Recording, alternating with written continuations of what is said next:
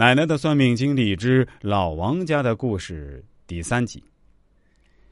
老王一脸懵懂的盯着我奶奶说：“彭婶儿，你莫不是在开玩笑吧？”“我开什么玩笑呀？”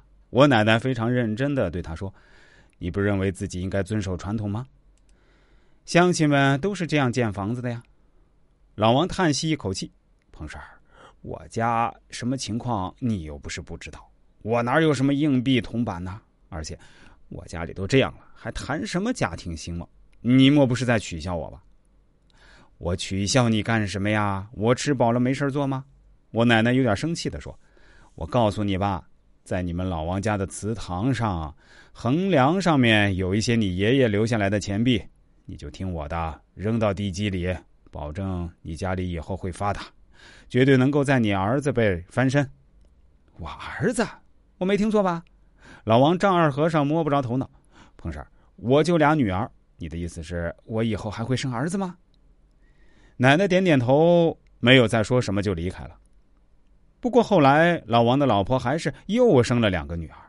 就在他们已经不抱任何希望的时候，在一九八三年，老王都已经四十三岁了，他老婆应该有四十四五岁的时候，奇迹发生了，他们家里居然生了一个儿子。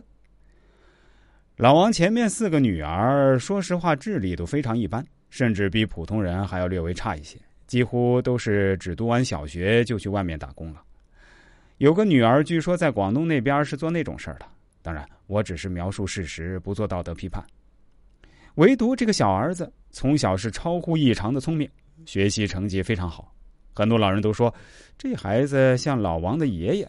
因为老王的爷爷以前是个地主，在我们这一代以精明会持家而闻名，没想到隔了几代又遗传下来了，而且还是在老王老婆智力出现缺陷的情况下生出来的，确实是真不容易啊。老王心里是当然开心啊，他开始相信我奶奶说的话，希望这个儿子能够翻身。